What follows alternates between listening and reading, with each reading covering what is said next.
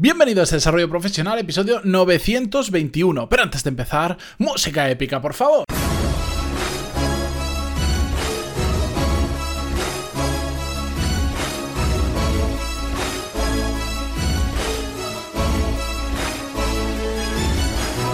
Muy buenos días a todos, yo soy Matías Pantaloni y esto es Desarrollo Profesional, el podcast donde hablamos sobre todas las técnicas, habilidades, estrategias y trucos necesarios para mejorar cada día en nuestro trabajo.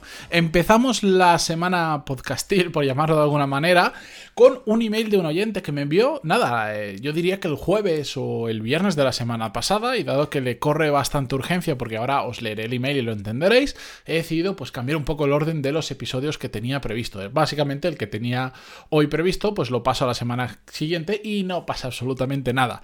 Si queréis vosotros enviarme vuestras dudas, vuestras preguntas, vuestro caso, lo podéis hacer sin ningún problema en pantaloni.es barra contactar como siempre. Si es algo que corre urgencia, como es el caso de hoy, porque, bueno, lo vais a entender, pues yo no tengo ningún problema y lo intento cuadrar dentro de lo posible. Si lo puedo grabar para ponerlo al día siguiente o a los pocos días, siempre así lo haré, ¿de acuerdo? Simplemente tengo que mover algunas piezas y ya está. Lo que pasa es que, bueno, pues a veces no me da tiempo a grabarlo para el día siguiente por, circunstancias y no lo puedo hacer. Pero siempre que pueda lo haré. Simplemente para que lo sepáis. Y también entended que yo voy a valorar si es realmente urgente lo que me estáis enviando o no, porque si no sé qué es lo, lo que pasará, que habrá personas que me lo pintarán de urgente para que se lo conteste rápido cuando igual no lo es tanto, ¿de acuerdo? Yo ahí confío en vuestro buen criterio, pero si no, pues oye, siempre también va a pasar mi filtro, que yo tengo que mm, manejar muy bien los tiempos para poder llegar a todo. La cuestión, os paso a leer directamente el email y a partir de ahí reflexionamos, porque creo que es una situación que es muy posible que en algún momento de vuestra carrera profesional viváis y de esta manera pues vais a estar más preparados. Dice así, buenas tardes Matías, llevo mucho tiempo escuchando tu podcast y hoy me he decidido escribirte porque tengo una duda laboral que me quita el sueño. Actualmente estoy en una empresa en la que llevo más de cuatro años y en la que no estoy contento porque no me gusta el trabajo que desempeño, pero percibo un buen sueldo y me aporta mucha estabilidad. Por otro lado, en los últimos meses he participado en varios procesos de selección y ayer mismo recibí una llamada de un responsable de recursos humanos con una oferta en firme para incorporarme en septiembre a una empresa que creo me puede aportar esa satisfacción que no me aporta mi trabajo actual. Mm, ahora entendéis, eh, paréntesis, ahora entendéis por qué lo hago con urgencia, porque le han puesto una oferta sobre la mesa y no puedes estar dos, tres semanas para contestar. Continúo. Como las condiciones que me ofrecen son incluso mejores que las que tengo actualmente, voy a aceptar la oferta sin dudarlo. Ahora bien, pese a que no me gusta mi puesto actual, mis jefes se han portado muy bien conmigo, por lo que me gustaría avisarles con más de 15 días de antelación de mi baja en la empresa con el fin de que puedan buscar un sustituto con el suficiente tiempo. La cuestión es que me da pánico comunicar mi baja voluntaria en mi empresa y luego la nueva empresa se eche atrás por algún motivo, pandemia, confinamiento o similar. Por ello, me gustaría preguntarte, ¿crees que debo pedir un precontrato en la nueva empresa? ¿No crees que pueden percibirlo como una falta de confianza? Nunca he pedido algo así y no sé si es algo que se puede facilitar. No me gustaría llegar al 1 de septiembre sin mi trabajo actual, sin el trabajo futuro y sin paro. El paro para los que no sois de España y lo entendáis es una prestación económica que da el Estado cuando cumples determinadas ocasiones eh, durante un periodo de tiempo determinado hasta que encuentres otro trabajo, ¿vale? Si me pudiera dedicar 30 segundos te lo agradecería eternamente, ya que es un tema que me preocupa bastante. Por cierto, usé todas las píldoras que diste en varios de tus podcasts acerca de las entrevistas y el resultado salta a la vista. Y me pone una carita sonriente. Muchísimas gracias de antemano por tu respuesta y por tu aportación diaria en tu maravilloso podcast. Un fuerte abrazo. Bueno, eh, que sepáis que en las notas del programa tenéis el email completo que os he leído, lo digo porque es un poco largo si lo queréis repasar o tiráis para atrás en el podcast. Vamos al grano, ¿de acuerdo? Lo primero de todo tengo que decir que el planteamiento que está haciendo es muy razonable y lo vamos a contestar, pero hay que decir que lo está haciendo muy bien, porque me gusta mucho leer que aunque no os guste un trabajo, aunque no estéis a gusto, aunque queráis cambiar, saber reconocer que vuestros jefes lo han hecho bien, que os han tratado bien y no querer dejarles tirados y darle mínimo 15 días de antelación para que puedan buscar otra persona. Eso es el primer planteamiento que siempre nos tenemos que hacer, incluso en muchas ocasiones, aunque estos jefes no hayan sido tan buenos y no se lo merezcan, es la forma de salir bien de las empresas, que ya hemos hablado, ya lo sabéis, uno de los una de mis reglas de juego, una de mis de los valores que además están en mi web, en la parte de sobre mí y lo comparto, es que siempre pienso en el largo plazo y estoy cansado de escuchar historias por suerte, de cómo esto en el largo plazo termina funcionando bien. Hace no mucho, hace apenas, ¿qué diría yo? Mes y medio trajimos la historia de un oyente que gracias a, o dos meses, que gracias a jugar bien el largo plazo, eh, pudo volver incluso a su antiguo trabajo cuando vio que el nuevo no le había gustado. Pero bueno, vamos al grano. Me dice, la pregunta básica era, eh, ¿crees que debo pedir un precontrato en la nueva empresa? Básicamente, lo que le da miedo es decirle que no a su empresa actual, decirle que sí a la siguiente y que por algún motivo la siguiente se termine arrepintiendo, pues porque por la pandemia, el coronavirus o por el motivo que fuera y quedarse sin un trabajo, sin otro y sin la prestación de desempleo o paro, ¿de acuerdo? Bueno, ¿crees que puedo pedir un precontrato en la nueva empresa? A ver, aquí el tema está en que, claro, tú lo puedes pedir y no pasa absolutamente nada, no es una generación de desconfianza. Yo creo que incluso todo lo contrario, es una, es una reafirmación de que eres bueno y que tú no te mueves por palabras, que, o sea, que, que, las cosas mejor dejarlas en claro. Yo esto siempre lo digo y si queréis un día eh, dedicamos un episodio a esto, pero em, si, si todo, si tú confías en la otra persona, ¿qué problema hay en firmarle un contrato? A mí lo que me genera desconfianza es cuando alguien me dice, no, no, esto lo dejamos de palabras, no hace falta un contrato. A mí eso me genera desconfianza. Si, si tú confías en mí, si somos transparentes, no hay ningún problema en firmar un contrato revisados por dos, en los que estemos de acuerdo y se firma. Y ya está. La cuestión, ¿puedes pedir ese precontrato? Claro que sí. Pero ¿vale de algo? Lamentablemente no. Lamentablemente, como funciona la legislación laboral, al menos en España, significa que, que, no sirve de nada, que en cualquier momento te hayas incorporado o no a trabajar, pueden rescindir ese contrato y tú quedarte sin esa oportunidad. Esa es la realidad. En casos muy particulares, y esto yo lo he visto, de hecho eh, conozco la historia y esto pasó, si mal no recuerdo... Eh, creo que el contrato estaba hecho en España, pero esto es una persona que estaba desplazada, creo que en Shanghái o no me acuerdo dónde era.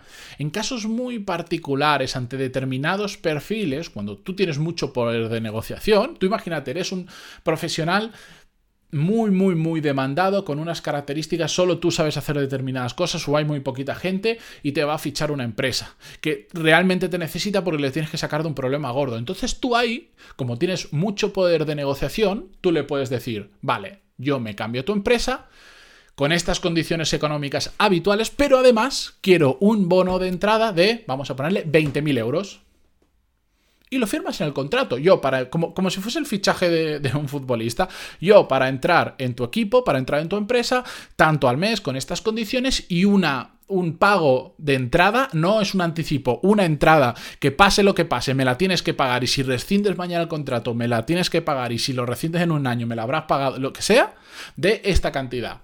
Pero claro, eso, eso, por ejemplo, sería la solución para esta persona. ¿Por qué? Porque imagínate que se echan para atrás en el día 1 él ya, o sea, eso se firmaría, por ejemplo, solo tendrías que firmar antes de dejar tu, tu, tu, trabajo actual, entonces tú estarías en tu trabajo actual y ya estarías firmando que a día 1 de septiembre entras en esta empresa y desde el día de hoy, de lo que sea, vas a recibir en un plazo menor de no sé cuántos días una cantidad determinada por la empresa, independientemente de si te incorporas finalmente o no al 1 de septiembre.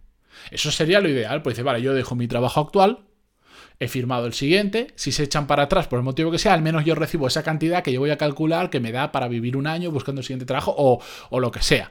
Esto sería lo ideal, lo que pasa es que esto es muy complicado, esto tienes que tener un poder de negociación como trabajador brutal, tienes que aportar un valor de la leche para que una empresa te acepte eso. Entonces, volviendo al mundo real, que esto sucede, esto yo, conozco el caso concreto que, ha sucedido y tampoco era una super mega estrella, pero tienes que tener la capacidad de negociación. Pero volviendo al caso real de, de ahora, que no creo que sea eso, porque es una casuística muy particular, lamentablemente te, te tienes que arriesgar, porque da igual que te firmen un precontrato, da igual lo que se ponga. Lamentablemente o negocias una cantidad por adelantado o no hay nada. De hecho, esto pasa también un poco, yo cuando la gente dice, uh, por fin me han hecho indefinido.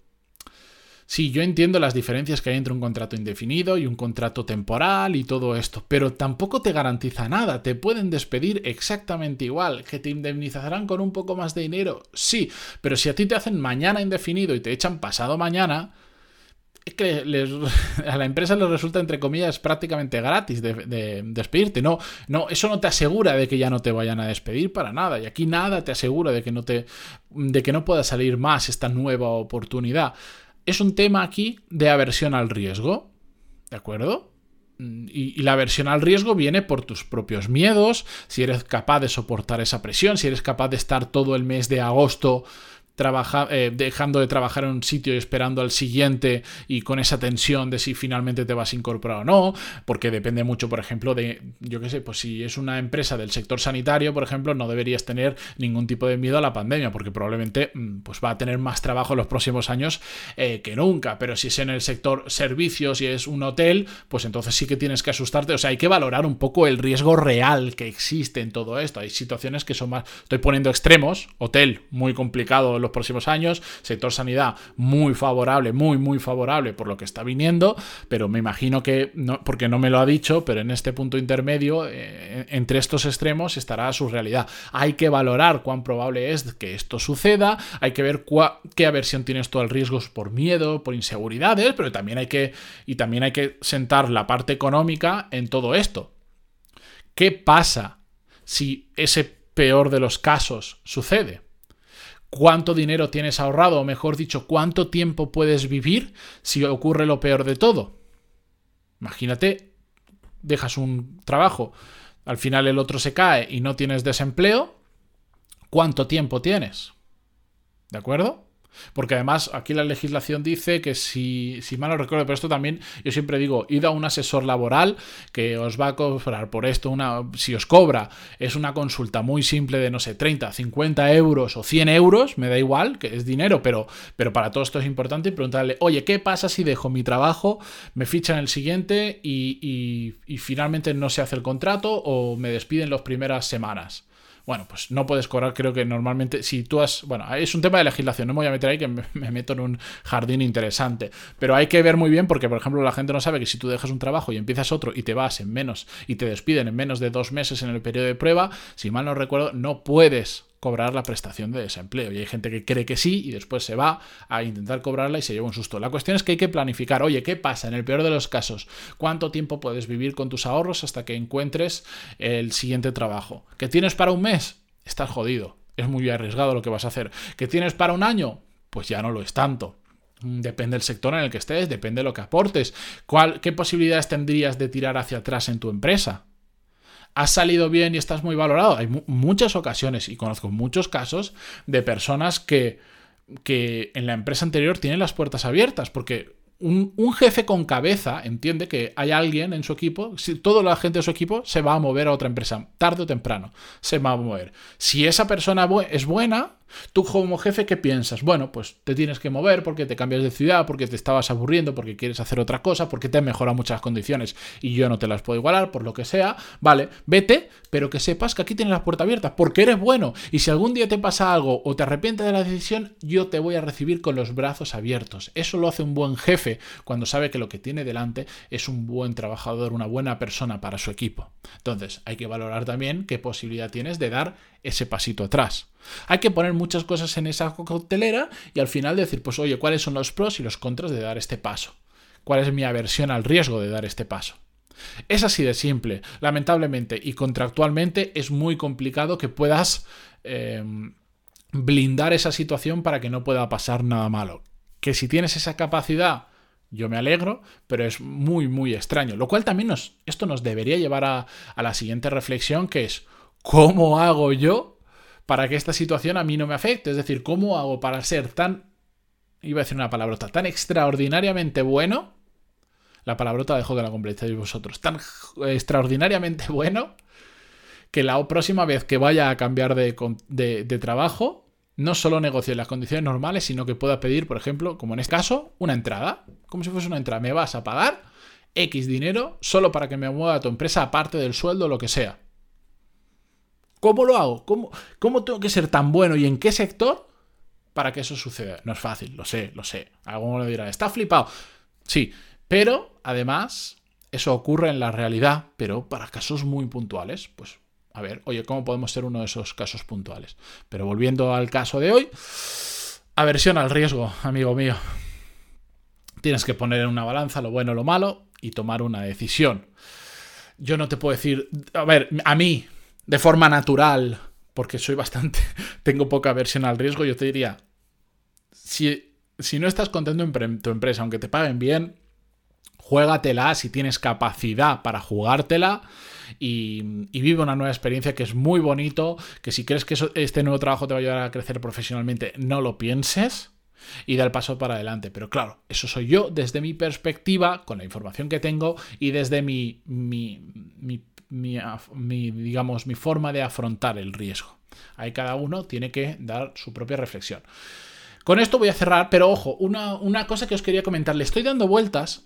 Mm, si queréis un día voy a hacer un sábado, que estoy ya, ya, estas cosas no sé para qué las digo en público porque me comprometen, pero bueno. Igual un sábado voy a hacer un episodio extra, diferente. Y os voy a contar un poco de lo que yo voy a hacer profesionalmente, eh, de los cambios que estoy haciendo ahora en mi vida profesional, hacia dónde voy enfocado y como se sale un poquito más del tema, mm, lo voy a hacer un sábado como un extra, pero os adelanto que algo en lo que estoy trabajando mucho y que le estoy dedicando muchas horas es en planificar eh, mi siguiente paso, que es mm, darle mucha caña a mi marca profesional, pero muchísima. Cuando digo muchísima, eh, cuidado que estáis ante un loco, ¿eh? Em, ya lo veréis. Os lo contaría un sábado y os lo contaré con más detalles, pero una de las cosas que, que estoy pensando hacer es ya no solo que me enviéis un email, y me contéis vuestras situaciones y os respondo bien por email o bien por el podcast, sino hacer esto mismo que yo hago, pero hacerlo en directo, que vosotros, que digamos, entremos en una llamada juntos, vosotros me expongáis el caso desde el anonimato, la mayoría queréis que sea anónimo, porque yo entiendo, os da miedo que la empresa se entere, lo que sea, hacerlo de forma anónima, que yo después también en la edición, oye, pues si sin querer decís el nombre de la empresa o de algo que os puede identificar, yo en la edición lo borro, pero creo que que, y, subir estas conversaciones al podcast. En lugar de ser solo yo hablando sin que la otra persona me pueda mm, debatir o me pueda dar su opinión o me pueda aportar más datos, hacerlo como una conversación, como si fuese una entrevista, como si nos sentáramos, como me pasa muchas veces, que pues me siento con una persona que es un conocido mío y me dice, oye, necesito que me ayudes en esta situación, nos vamos y nos tomamos un café y tenemos una conversación de una hora. Pues aquí, hombre,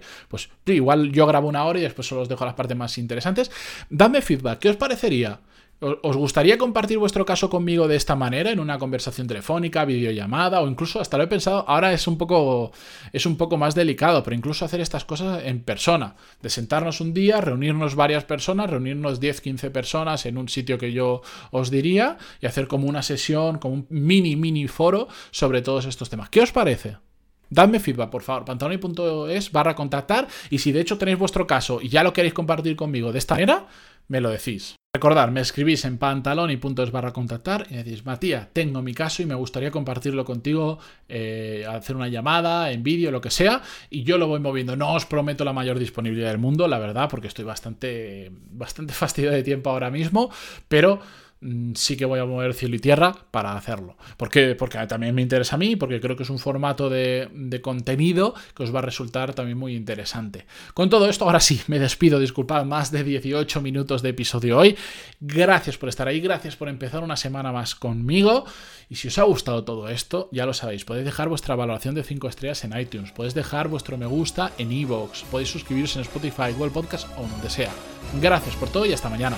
Adiós.